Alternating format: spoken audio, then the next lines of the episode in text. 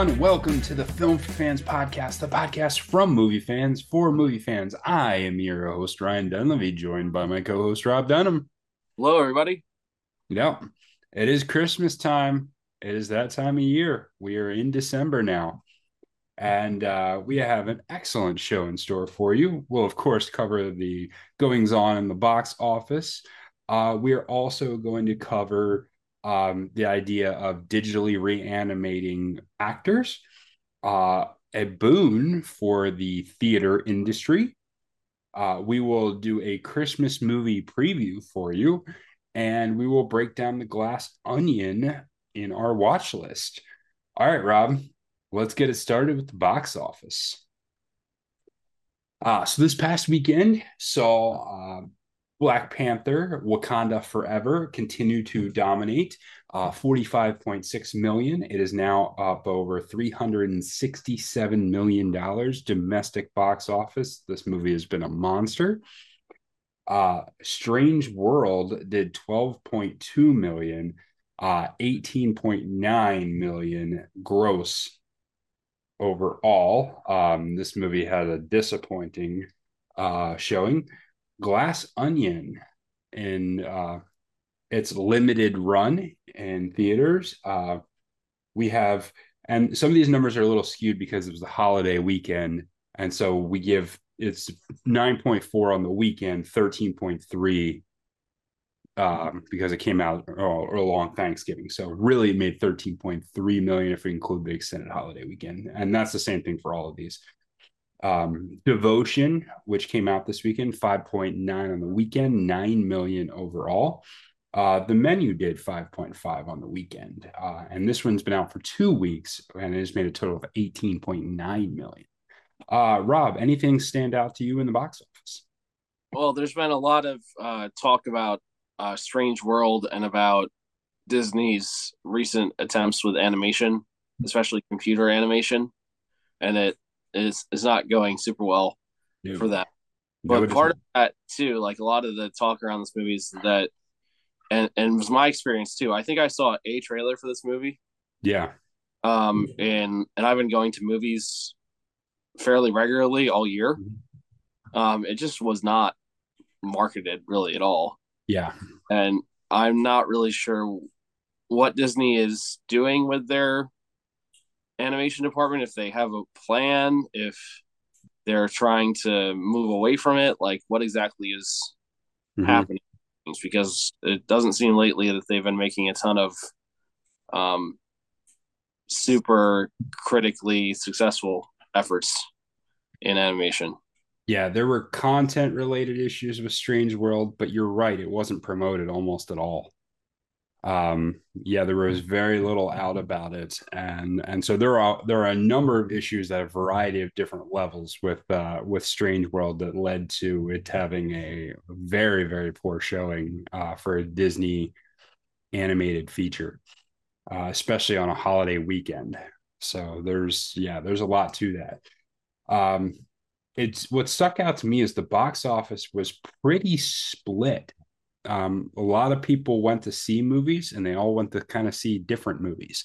So, I mean, obviously, Wakanda Forever took the biggest number by far, uh, but the rest of it was was pretty well split. It, it's interesting. I mean, the other thing you have to bear in mind with these numbers, and I think is impressive. Um, so, Glass Onion, we live in uh, Lancaster and York counties in Pennsylvania, mm-hmm. and we two counties there was one theater showing the movie. Yeah, yeah, over the week it was out. So 850 screens, if I remember correctly. The fact that made that much on that limited amount of theaters shows that there's definitely um, a lot of people interested in this uh, franchise.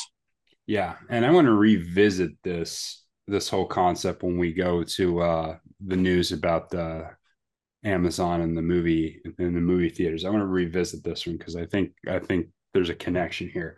But yeah, um, I was impressed with this. Um, it seemed like with the the variety of movies out that they were that people went to see them. Um, it, yeah, all the movies that were in the top five were only have only been out for a week or two, with the exception of Wakanda, which has been out three weeks. But um, people went to see movies and they went to see new movies. So, yeah. Anything else about the box office results? Uh, not really. Uh, pretty much what I would have expected. I think. Mm-hmm. Yeah. All right. So uh, we have two movies of note opening uh, this weekend. Um, one is Violent Night. This is, of course, a kind of action slash horror take on uh, a Christmas movie. When a group of mercenaries attacks an estate of wealthy families, Santa Claus must step in to save the day and Christmas. Um, they have been promoting this one. I've seen a bunch of trailers for this one. Uh, David Harbour plays Santa Claus. Beverly D'Angelo of uh, the National Lampoon's Christmas mm. series, uh, National Lampoon's Vacation series is in this one. Uh, John Leguizamo is obviously in this one as well. Uh, our second offering for this week is a very different note, and it is I Heard the Bells. And this is the inspiring story behind the writing of the beloved Christmas Carol and its author, Henry Wadsworth Longfellow. And this stars uh, Stephen Atherholt and Jonathan Blair and Rachel Day Hughes. Uh, so, Rob, two different Christmas related movies. Uh, which one strikes you this week? So, I'm intrigued uh, by both. I want to see both um, for different reasons. The uh, very interesting thing about the I heard the Bells movies is the first production um, movie wise through Sight and Sound, which is mm-hmm. the theater company based in Lancaster County. Yeah. Um, so I'm I'm real I'm not sure. Uh, I haven't really read up on how broad the reach of this movie is, like how many screens it's on, um, or anything like that. So I'm interested in seeing if there is an audience for their work beyond uh, the stage and what it will look like too in movie mm-hmm. form. Um, uh, and Violent Night, I, I really like David Harbour. Um, Stranger Things, uh, he's a hopper in that. If you watch that show, um, he's also the new Hellboy in the Hellboy uh, reincarnation they did recently. Um, I think he's a he pretty also solid... in he was Alexei in in Black Widow, which I thought yeah. he was really yeah. really yeah. good in that role. Yeah, I think he's a really solid actor, and uh, I I think this movie has potential to be uh, a pretty good Christmas one that I will enjoy. And it's not the answer yet to the one of the movie Christmas movie questions that we're going to get to, but it might become the answer after I watch it because I don't think anyone else in my family will want to. Yeah, yeah, yeah. um, I did not have as positive a reaction to Violent Night. Um, I keep thinking about. I think it was I want to say I think it was uh Ernest Saves Christmas, where like Santa shows up and they like cast him in a in like a horror Christmas movie called oh. uh like classic Santa's sleigh.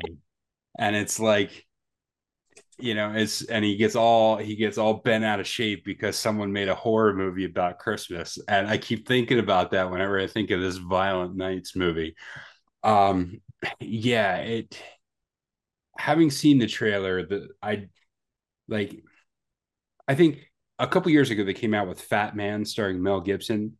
Like the irony was very thick and heavy in that one. Yeah. This one almost appears to be like a bad shoot 'em up movie.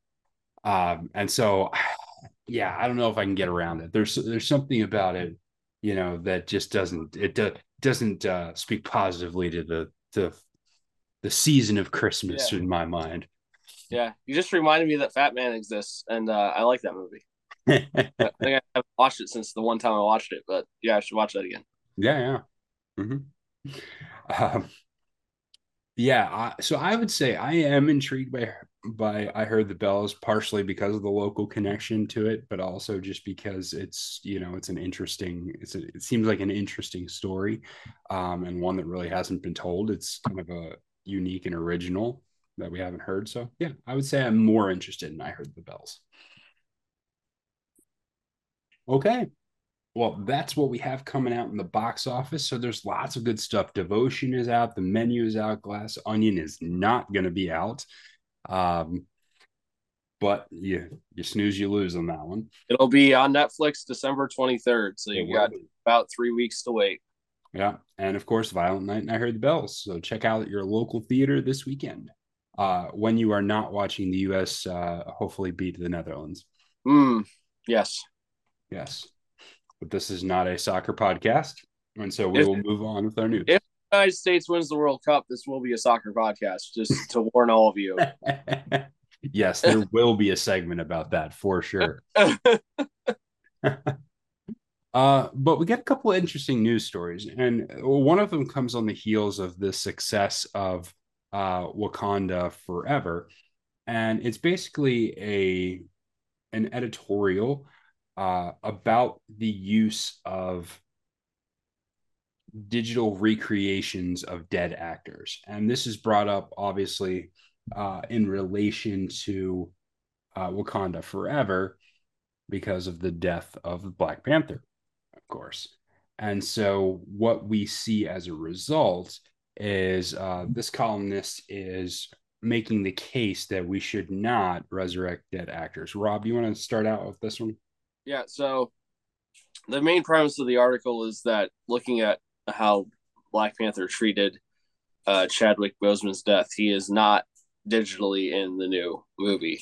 Mhm. Um, there are some scenes of him that were recorded when he was alive in the past, but um, they didn't use CGI or anything to add scenes with him in it. And I thought that it was a very moving, um, touching way to handle things. Uh, we have seen, notably in Star Wars, there have been uh, scenes with Carrie Fisher, um, Mhm. Peter Cushing also Mhm. as uh, Tarkin was uh, in one of the movies. Um, we've also seen them digitally alter like uh, Mark Hamill to a younger version of himself. Um, we've seen that in the movies and in the um, couple of the TV shows they've done. Mhm. And the question is is it worthwhile to do this slash is it disrespectful not only to the actors themselves but to younger uh, actors who are trying to break into the business of acting? Mhm. we're giving roles to people who are no longer actually around. We're limiting the roles for people to try and break in and get established. Um, I do. I also saw that there is a movie in the works, like starring James Dean, but Yeah. like digital James Dean, Yeah. which is both like really fascinating and also kind of terrifying. And I'm not really sure, yeah. you know, how that will play out. People will re- want to be interested in it, or will they react negatively to it? And that's kind of the crux of this article. Like, what what will people's ultimate reaction to doing things this way be? Yeah. Yeah. So I, you know, as I read this article, I found the majority of the arguments by the author here, uh, and we'll link to it in the show notes, uh, not really that compelling. Uh, but one argument I did think was rather compelling. So the ones I didn't find, um, the idea that there won't be room for for other younger actors. I don't think all of a sudden Hollywood is going to replace every third or fourth actor with a digital created dead person. I don't think that's in danger of happening. And especially the ones we've seen so far, um, like Carrie Fisher and and in the other one in Star Wars, Tarkin, uh, made absolute sense given the product that was being produced. Um, your other options are yes, you could cast a younger actor who kind of looks a little bit similar, but I thought it made sense. But it and both of them were relatively small roles. Now you you are seeing it roll out a little bit more, but I don't think you're about to lose like massive amounts of jobs to digitally recreated dead actors. I just don't I just don't think that's realistic. Um, especially with the amount of money and time it takes to produce those type of things. I don't think that's really the case. Um, the whole inclusion angle I thought was it was kind of ridiculous. Um, it was just basically like we're doing great with inclusion. Now if we go back to pulling up old people, we won't be as inclusive. I'm like, all right, yeah, that's not an argument. But the one that I do think is does make some sense, and there is there is something to it. Is the idea that um, it would be that it would somehow tarnish the legacy of the dead actors. Um, and what they're basically what the author was basically getting at was um, actors would act with a specific style, a specific thing, um, and a specific way of doing it that is just not going to be able to be recreated by using the images and the voice of a person because somebody else is still going to have to be animating them essentially. And what does that do if um, you take a great famous actor, put him in a role, and they botch the they botch it so bad? What does that do for the legacy of the actor? And that makes a lot of sense to me because you can absolutely see someone paying all kinds of money um, to use, say, um, Sean Connery, let's say Sean Connery, and they just screw up Sean Connery so badly, there is a chance that that may affect how people view Sean Connery, especially if you haven't watched him in the last 10 years because he wasn't acting. Um, I do think that makes a lot of sense. Um, but I don't think you can do things like ban, like ban it or, or like I think that I think it can be something that has its uses. Is what yeah, say. I think it's got to be the audience who decides. Yeah. Um, whether it's going to fly or not, and I, I actually think maybe the strongest argument in the piece is in relation to some of the de aging they've done. That it's uh, been too far into the uncanny valley for people to be comfortable with. Yeah, and I think it could be the same thing with completely having a dead actor play a role mm-hmm. with a generated version of themselves. Yeah. Like, are, are we ever going to get to the point where that doesn't seem a little strange? Because yeah. even when you watch the Star Wars movies with those characters, it did seem a little strange. Yeah. Uh, watching them and realizing, knowing it wasn't really them on the screen. Yeah. And you saw it with like the first time I remember seeing it was Tron Legacy, where they used de aging mm. um, on now I'm blanking out on his name, but uh, Jeff Bridges.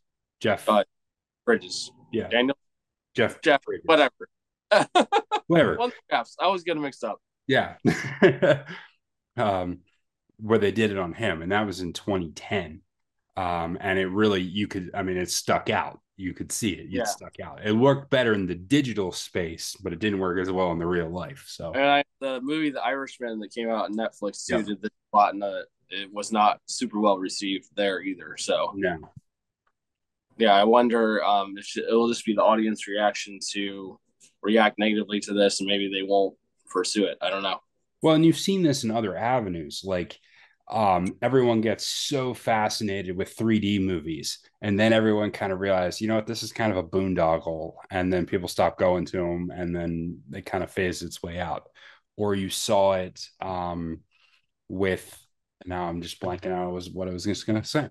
Um, you see them with other trends, uh, like the the prequel Star Wars movies, where um, there were so heavy CGI because you were just starting to be able to do the digital technology, and they went so heavy on the CGI, and then eventually there was pushback, like, no, we don't want this much CGI. Uh, and so that had to be scaled back as well. So we see this where like people play with new technologies and then you figure out the right balance of how to use them. I think we're going to end up there. Yeah. Yeah, it seems fair. Uh, okay. So that's that one. Uh, the next story we have uh, comes to us, and it is Amazon Prime has announced that they are investing in theaters. And by investing in theaters, they are going to be producing 12 to 15 movies starting in 2023 for theater release. And this is quite the uh, quite the announcement. Um, in the wake of this announcement, uh, several of the major theater companies' stocks saw major upticks. Uh, I love this news. Um, yeah, consider that when we started the podcast about two years ago, the news was that movies were not going to be in the theater anymore, and yeah. we were going to be streaming everything, and we had no idea what the future of actually going to a movie theater would look like if there was a future. Yeah, I remember early on we talked about Amazon um, starting their own movie production company and how would that work and would they use the theater at all and now they're making this announcement they're planning on wide theater releases. Mm-hmm. it's been uh, quite a journey in the last two years to say the least. It really has. And i think the most encouraging thing for me is is that we've seen a, a balance struck because you know like we were talking about with the last story you know everyone went so hardcore into streaming during the pandemic which made sense but then there was pushback especially with the whole warner brothers deal where everything got same day releases in 2021 and uh there was a there was revolt to that because people wanted them to be in theaters um so we we've seen this coming a little bit from Amazon. Of course, they purchased uh, MGM Studios um, not that long ago, just a couple years ago. They acquired MGM Studios, which was always going to continue producing movies, but they are releasing some on their own. Um, and so this this makes for an interesting venture and and where i where i bring this up when it comes to like i mentioned earlier the glass onion um Amazon is doing what I think Netflix should do, but isn't because they're too married to their old model um, of everything just being about their streaming platform. Uh, Amazon is reinvesting heavily in putting their content out in theaters because, as we've seen, the box office is back. If you make a good movie, people will go to see it. And this whole like one week week release for Glass Onion, I think is not is not cutting it. And I think they if they're if they really want to uh, sustain their business, Netflix needs to do something very similar to what Amazon done. However, Amazon's already beaten them to the punch on some of this. And so Amazon's going to come out in the lead. I love this because I feel like we're coming back to a balance where people recognize the value of the movie theater experience and also the money you can make on that side while not necessarily going away from the the more increased uh, viewership the streaming brings. Yeah, it's really um I think what the pandemic did and I we've seen this in all kinds of different areas of life. But mm-hmm. I think for the movie industry what it really did is fast forwarded the concept of accessibility. Yeah. For, because the days of a movie coming out and it not being available uh, to watch for eight months are dead at yeah, this point. um, and I, I don't know if that would have happened quite as quickly if we had not gone through the situation that we did as a world. Yeah. Yeah, I heard something where uh, a lot of things were fast forwarded by about 10 years. Yeah. As a result of 2020. And and so yeah, it's it's been more topsy turvy uh, but I think we're coming to a place where we're starting to see the future of the industry emerge, which has always been one of the questions that, as you were indicating right back from the start of the podcast, is where would we end up? And I think we're seeing we're seeing that shift change where the streaming services have a significant aspect of the revenue and are feeding that back into the theater industry. I think we're that was definitely something that we're going to be seeing in the future yeah, it's exciting times to be a yeah. fan. This is just the uh, the ability to have such a wide variety of things available to you mm-hmm. is something that's unprecedented in the history of movie making. So yeah, and it was interesting um, that Cineplex CEO. I found this fascinating. Is that he was uh, the Cineplex CEO um, was saying that they're in talks with online players about putting movies in theaters. Now that's an interesting take too. Um, could we potentially see Amazon or Apple releasing a film only in a specific brand's theater? Mm. It's interesting to see theaters go after the movies rather than waiting for the movies to come to them, essentially. Yeah. Um, that they're going after and actively recruiting some of these places to make sure they have movies in the theaters um, there's some fast there's some fascinating thoughts about that i wonder if we would ever see something like that i know there are certain rules like this where i don't know if some of them are still in place like certain films you can only have one theater in a town um, has it or a certain range has it. There's still some of those lingering that have uh, some of that stuff. Or, of course, you have limited releases that are only in certain theaters or bigger theaters. It would be interesting to see if you have movies that come out only in like Regals or only in AMC theaters. That would be something else. Okay. Well, that is our news items. Uh, and so um, we're going to move on to our discussion. And with it now being in December, we are now fully immersed in the Christmas season. Uh, we'll give you a Christmas movie preview. And we're going to do this a little bit differently. I have a number of different categories that we're going to talk through, and each of us will give our answers about which Christmas movies most best meet these categories. Um, so how we're going to do this is I will put up the category and then Rob and I will answer. So our first category is what is the Christmas movie that you watched most growing up? So I think there are probably a few, but the one that like immediately comes to mind for me is Rudolph the Red-Nosed Reindeer. Mm, If you Mm. want to call it a Christmas movie, I do, even though it's only like half an hour yeah. TV special. I still consider it to be a movie. Yeah. Um, if we're talking a fe- like a feature length movie, it'd be It's a Wonderful Life because we Okay. watched that here um, growing up as kids uh, with my parents. Yeah, I would say I would have probably, and I- I'm thinking mostly when I was a younger kid. Um, it would be the Grinch, uh, the Grinch Stole Christmas, How the Grinch Hmm. Stole Christmas. Uh, the animated version, uh, would watch that every single year. It was always on. Um, love that one. Uh, and then the other one would be one I mentioned earlier, and that would be Ernest Saves Christmas. Uh, that was the classic one I loved as a smaller kid. Um, loved that one. And so, yeah, those would be the ones that I watched most growing up. Uh, next category. What is the movie you most look forward to watching every year? Is there one that stands out? It's like, I can't wait to watch this movie. I think the answer for me is Elf, and Mm, exciting about that is I'm going to see it in a couple days. yeah. I'm in Harrisburg, so uh, this will be like my first Elf event, which is exciting. But um, I always look forward to watching it um, every year. Usually watch it a couple times a year around Christmas time. I just, I, I think this is one of Will Ferrell's uh, best roles personally.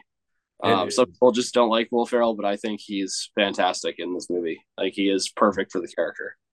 Yeah, this is where I'll have to also tell you that um, if you haven't watched it yet, um, there's the Netflix series Movies That Made Us, and they do one on Elf and the making of it, and how they were almost scared that Will Ferrell, that they'd cast Will Ferrell after Old School came out, and like, Uh, this guy possibly, like, can we have this guy be like this wholesome movie for kids. Uh, but it worked out really, really well. Um, so the one I am most look forward to watching every year is Home Alone. That for me is that that for me is it. Like I, I most look forward to watching Home Alone, and I have to like strategize it out. Like when do I want to watch it? Because I'm only going to watch it once, and I have to pick. Like I don't want to watch it too early because if I watch too early in the season, then I'm not quite in the mood yet but if I wait too long, then then it feels like I've missed something. Like I, I the anticipation gets it. So picking the right time to watch Home Alone is difficult for me. yeah, it's a good. I love that one too. Yeah. All right. So uh one a Christmas what Christmas movie uh do you like but the rest of your family doesn't? I don't know if they. So not all my family, I don't think, but most of my family and most of the world, and I, I fully hold my up to this and say that it's embarrassing that I like it, and I probably shouldn't. But I think it's more that I like Jim Carrey more than anything else. But Jim Carrey's The Grinch Okay. Uh, is a movie that uh, I guess is a guilty pleasure for me. I did, I I like his portrayal. Um, I like his attitude and the humor in the movie. yeah. Um, and most of my family can't stand it. Most of the world can't stand it. So whatever, you know. But I, I like watching it. But I usually end up watching it all by myself. See, So- I'm with you. I think Jim Carrey's performance was highly underrated in that movie. I think it was quite good and very Dr. Seussish. hmm I, I think he really embodied the whole Dr. Seuss vibe. So yeah, I'm with you on that one. It helps that his face is like literally plastic. So yeah.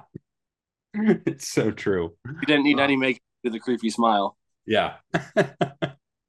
uh, so the one that has to be, and I just have to say this because it's you know it's it's my wife, and that's Die Hard. I love love love Die Hard. Die Hard is a Christmas movie, and my wife hates it. Um, and just rolls her eyes at the thought of me watching it. In fact, we had a conversation earlier tonight where she's like, I saw somebody had a t-shirt that said, Yes, Die Hard is a Christmas movie. I thought for a second, I'll get that for you for Christmas. But no, I don't want to give you that point. I don't want to further ex- further endorse that point of view by buying that t-shirt. in that. So yeah, I I gotta watch Die Hard. It's it's Yeah, a- if I were to watch Die Hard, it would also be another one I'd probably watch by myself. So yeah that one. yeah. I can probably get my dad to watch it. He would watch it with me. So yeah, I probably at least have somebody, but definitely not my wife. All right, least favorite Christmas movie. Okay, my least favorite Christmas movie is the one where the um, girl comes back to her hometown and she's in a relationship with her boyfriend who's like back in the city and she's back in the country. But then she gets back home and then she ends up uh, catching back up with an old boyfriend who suddenly, you know, is available and uh, they end up falling in love. She doesn't overtly cheat on him, uh, her boyfriend, but she ends up breaking up with him in a very slow, melodramatic way by building other guy's hopes up, and then she eventually ends up with him. And it's a, literally every Hallmark Christmas movie ever Yeah, I was made. say you just obliterated the entire Hallmark Christmas movie catalog. There's that old joke. Uh, yeah, if there's one thing you can learn from Hallmark movies is never let your girlfriend go home for Christmas. yeah, The other the, the thing about we we talked about Christmas movies that the rest of our family doesn't like that that we like.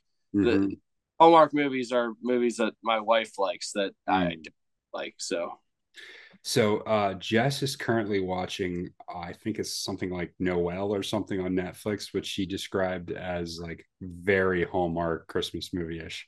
Mm, Not typically her genre. Um, my mom is hardcore into the Hallmark Christmas movies. That is like that's her jam. Sure. For sure. Um, I'm gonna have to go with White Christmas. Um, because it is interminable. it is so long and it's so like I just I cannot stand it. I can say that I've the had the great fortune of never having to watch it. So It's I've I've only watched it once and I was scarred by it and I'm just like sorry. Like I am I I will admit that I don't like old movies um largely because of the dialogue and the pacing.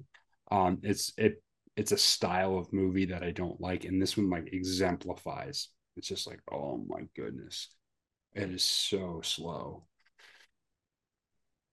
So yeah. I uh, I have one coworker who the song from that movie Snow, Mm, All I Want Is Snow or whatever is Yeah. like favorite Christmas song ever. And every time it comes on the radio and on our playlist at work, she just like oh, like eyes and rolls her eyes.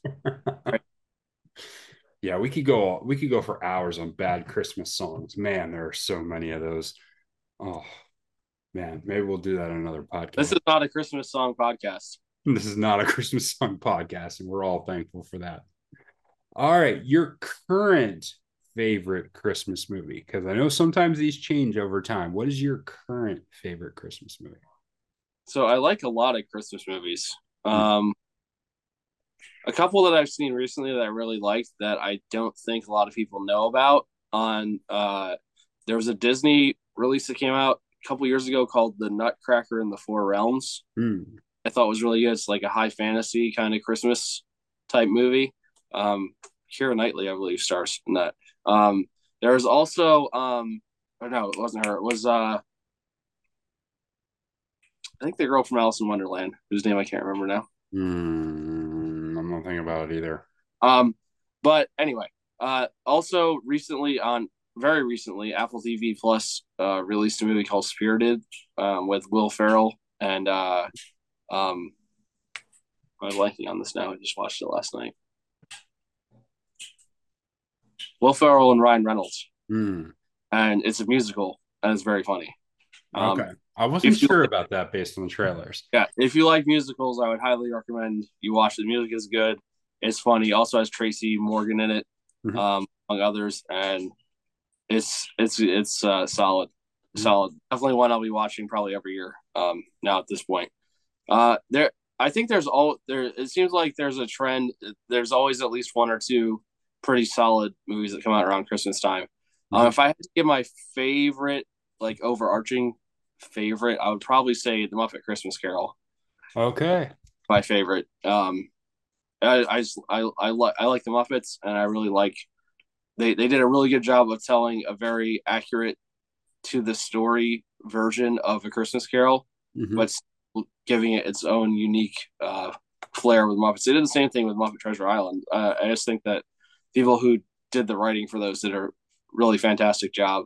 Hmm. And honorable mention again to Jim Carrey to his version of a Christmas Carol, which is probably, I would argue, the out of the ones I've seen, probably has the most terrifying depiction of um, the ghost of Christmas yet to come Hmm. that I've seen in a movie. And I remember watching it in the theater and hearing like a little five year old kid screaming his head off, and that had me take out the theater. It was rated PG thirteen, but the parents were still like, "Oh, Christmas Carol, let's bring our kids to it." And it wasn't really a kids movie, but anyway.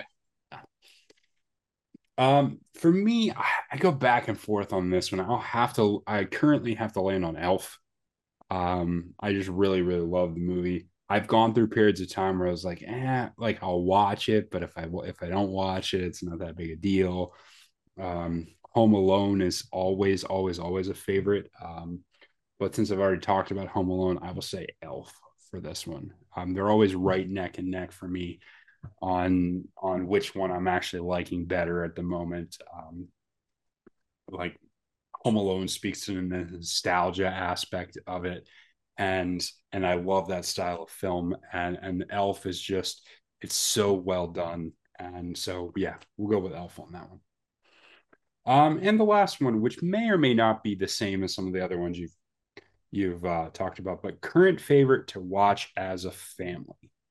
Um, so that would actually probably be, and this is based on the rest of my family, not really me. Mhm. Uh, there's been a lot of Grinchness uh, list, and uh, another one, the uh, Benedict Cumberbatch animated version that just came out, is probably my, I would say it's probably my kid's favorite Christmas movie. At least it was last year. Okay. So I'm just kind of going off that because we haven't really watched a lot of Christmas stuff yet this year. So I I think Benedict Cumberbatch is the Grinch, which is my probably least favorite version of the Grinch Hmm. I've seen, but they really like it. I, I didn't think it was terrible. I just I think the other ones are better. Yeah. Yeah, I would have to probably go Elf with this one too. I think it's the one that both myself and my wife like the best that we have in common. Um, so that's always fun to watch. Um, the past year or two, we've watched it when we put up our Christmas tree. So it's almost a mini tradition um, when we've done that. So, um, yeah, that's been fun. So I would say probably Elf fits into this category as well.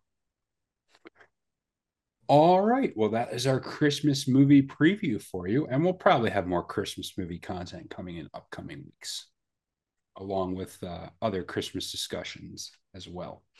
Uh, so now let's move on to our watch list. And so we'll start our watch list tonight with uh, Glass Onion. Both of us got a chance to see Glass Onion in theaters. Uh, so we're going to break that down for you a little bit.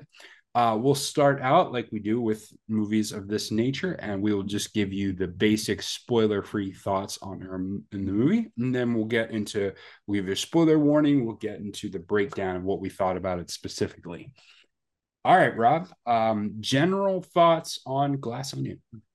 So my main thought is that if you would have told me when Casino Royale came out after I just watched Casino Royale with Daniel Craig, that also in the future he would someday be playing um, a Southern hick lawyer, and it would be like another like he would make it would be like his character, like you would see him as that character.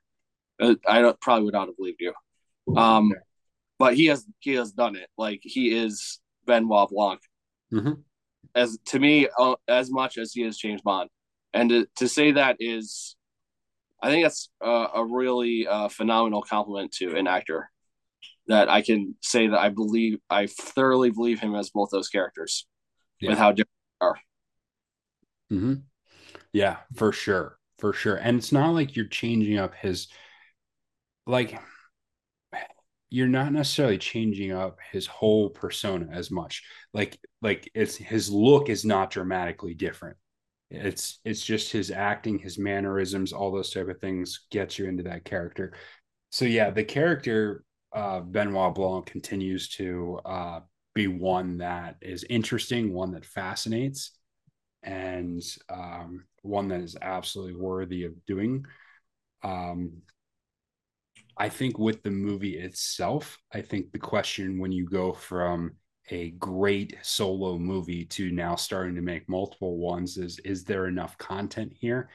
Is the idea are the ideas fresh enough and will the second one be any good? And I think I think you can say that um, for me, this movie met those criteria that it was definitely a movie worth seeing and definitely something that makes you say there's more there's more here there's more for this Yeah. character to do. There's more for um i want to continue seeing this character uh go forward. And um the story itself was not um a cliched story that just basically follows the same tropes and patterns of the first movie and not making the same jokes and the same you know and the same callbacks all the time uh like you see in in some sequels. I think we've talked about, um, you know, waiting for that first really good Netflix produced movie. Mhm. I don't know if you can, since this was in the theater for a week, I kind of give it a pass as far as like being a theatrical release. Like I would still consider this, I think, a Netflix movie. Hmm. If that's the case, I think this is the movie we've been waiting for. I think this is a theatrical release quality movie yeah it did not feel like a made for TV movie. It felt like a movie movie. Yeah. And I think that's what they've been striving um, to accomplish. And I think they accomplished it with this. yeah definitely um the ensemble cast all all left their own individual mark on on the movie um that's one thing you want to see if you're going to have a big ensemble cast um do they do they rise to the occasion do they create something interesting is there some personality or persona to each of the characters and there is and that speaks to the writing and the acting on the part of the secondary characters Yeah, you're looking for a reason for each person to be in the movie if they're in the movie. And uh, this movie accomplishes that.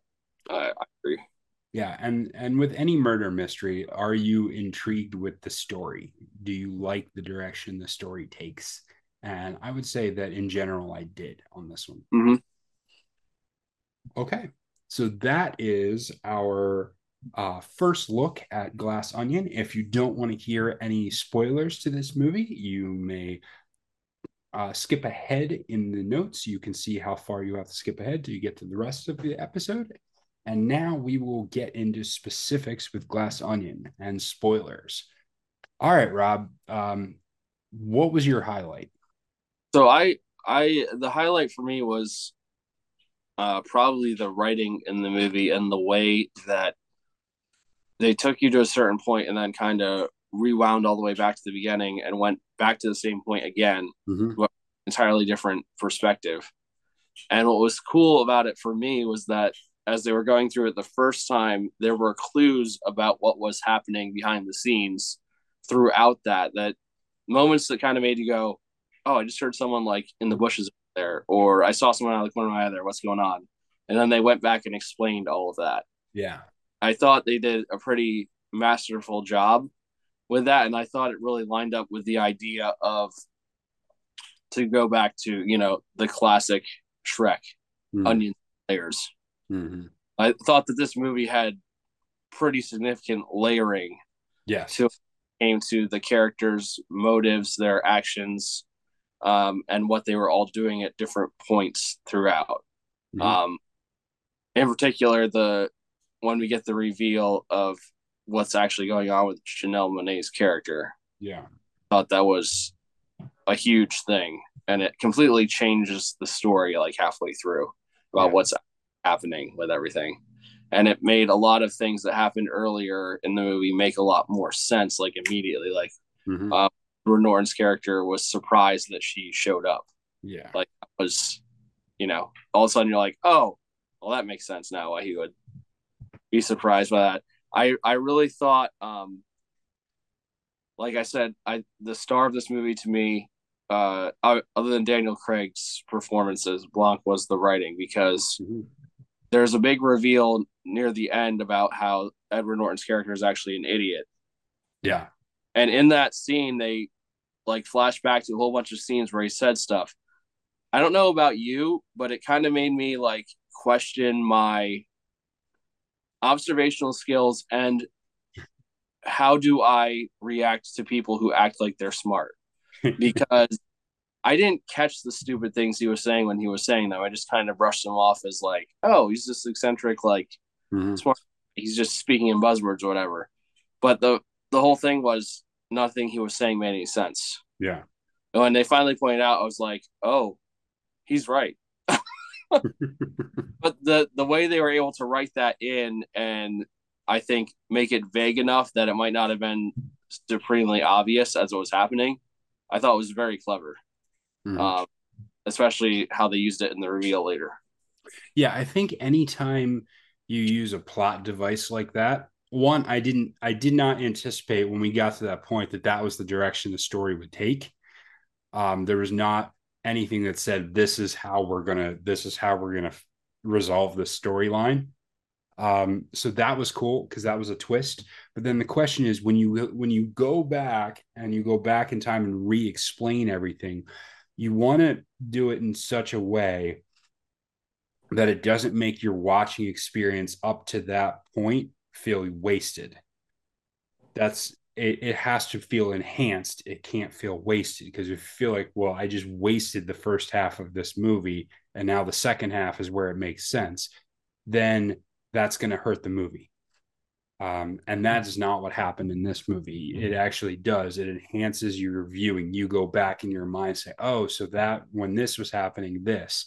Um, so it provides larger clarity and greater reveal to the story without feeling like it cheapens it when you watched it the first time, and that's hard to do. Um, Mhm. And I think they pulled that off really well. Um, so yeah yeah that was i agree that the writing the writing was heavily in that um you could definitely see like kind of the netflix style where they're poking fun at things and Mhm. and you know it had a little bit of don't look up type um humor slash storyline slash you know like there is there's a sense in which they're poking fun at a lot of cultural things um at the same time uh, which is both a Netflix thing and something that did happen in the Rian Johnson written first one. Mhm. So it wasn't completely out of character, but it very clear you could see a little bit of a Netflix spin on this um, from that angle. Um, I love the storyline of, of Kate Hudson's character owning athletics wear combination. She has that in real life. yeah, And yeah, that is a great twist. I think the funniest line in the whole movie was when they're like, "You didn't actually think sweatshops were a place where they made sweatpants." yeah, yeah, uh huh. yeah, it was good to see Kate Hudson. She hasn't been uh, in too much lately. Um, yeah, what did you make of the actors, uh, the supporting actors on this one? Um, I I came into the movie liking all of them for different things I've seen them in. Um, Leslie Odom, all the way back to um, Hamilton, Mm. and seeing him beginning to do different things is really uh, a fun thing to see. Um, I I really like the more and more I see him in, the more I am convinced that Dave Bautista is probably going to go down as the best actual actor who was ever wrestler. Which is interesting. Uh, he has incredible range. He, he actually um, does. the difference between this character and who he played in like Blade Runner 2049 mm-hmm. is just like he's he's just a really good actor. And I don't I I I wonder like it's fa- it's, it's really it's fascinating to me because I think if you didn't have the success of Dwayne Johnson commercially, mm-hmm. Like he pro Dave Bautista probably would have never gotten a chance mm-hmm. to, from wrestling to acting. But in my opinion, I think he's a better actor than Dwayne Johnson is.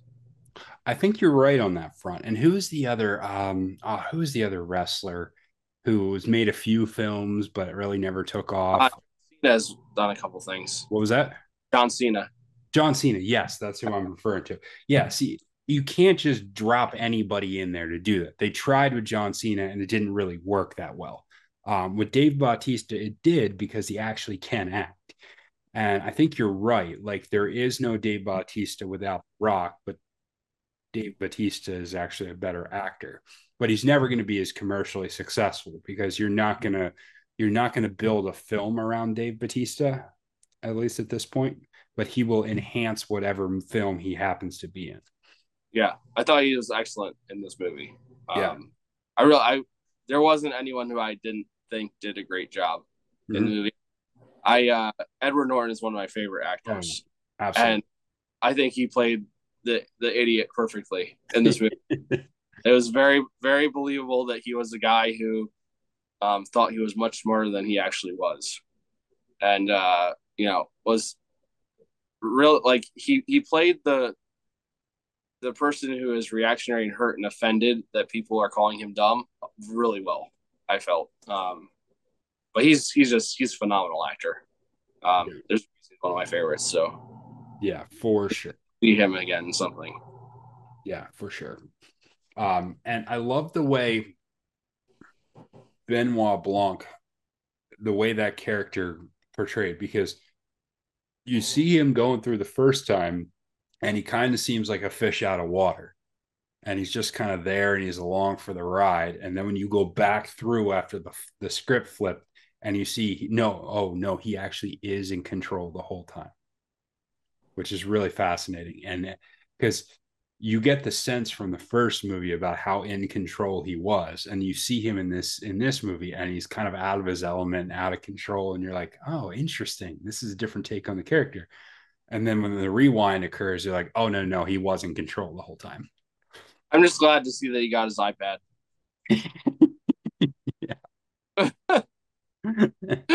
okay i gotta say it does bother me that I, I know why they did it and it works from a story perspective, but you don't barbecue the Mona Lisa to make a point. Yeah.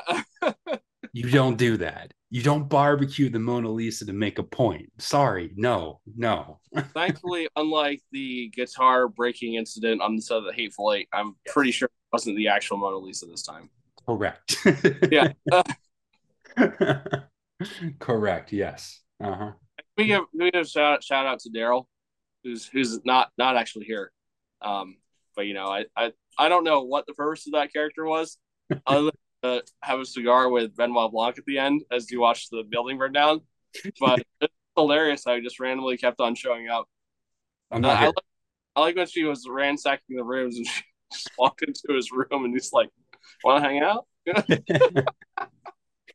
yeah, that was that was a great little side add on that really didn't matter, but was always funny whenever it came up. That and the the dong, the hourly dong. Oh yeah, yeah, yeah, yeah. All right. Uh, anything else you want to say about this one? Uh, I would just uh, finish by saying I think people should take the time to watch it when it comes out on Netflix uh, in a few weeks because it'll definitely be worth your time. Yeah. Yeah, and hopefully the success that this had in the box office will persuade Netflix to put more of their movies in theaters for a full run. All right, uh, Rob, what else you watch this week? Um, I also watched. So this was two weeks ago because we didn't record last week with Thanksgiving. Um, I watched the menu um, mm. with Fiennes um, and uh, Anya Taylor Joy, and it was really really good. Um, if you are into suspense slash slightly veering into horror kind of stories, um, you'll like this. It definitely uh, about halfway through takes a major twist that changes everything that's going on. Makes you realize, oh, this isn't what I thought was happening, and now I'm a little.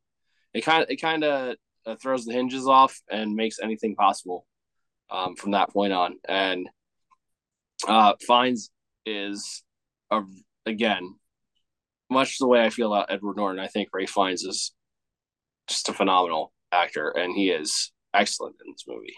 Awesome. Um, so the menu, I would highly recommend. Cool. Um, I also watched uh, Kingdom of Heaven, which is one I had recommended on Amazon Prime. What I didn't realize when I recommended it and wrote it up was they actually have both the theatrical release and the director's cut mm-hmm. Amazon Prime. And I highly recommend the director's cut um, because it changes the the core motivations of several of the characters and enhances them in a much greater way that you that you didn't get in the original film even though i really like the original film um it changes uh, you get much more background and motivation on Balian's character played by orlando bloom and the major motivational change is um in the character of um now I'm blanking on her name all of a sudden. Um, Lucilla? No, that's not right. That's not right. Okay, I will I will look it up here. But uh, the main female character in that one, um, her motivation, her entire motivation changes. Um, and uh, Sibylla, that I, I was like, I knew it was something close. Sibylla, the character played by Eva Green. Um, her entire motivation for what she does and why changes dramatically in the director's cut. She is much more selfish and self-centered in the in the film that released in theaters than she is in real in in the movie in the director's cut. And so that whole character arc, I can see why they the the studio wanted it cut because it does create a little sense of redundancy. Uh, but it's it was quite good. Awesome. Okay. Well, that is the show, everyone. Thank you for checking out filmfans.com. And uh, make sure you visit the website, uh, share the podcast with your friends, and go out and watch some great Christmas movies. Until next time, enjoy the movies.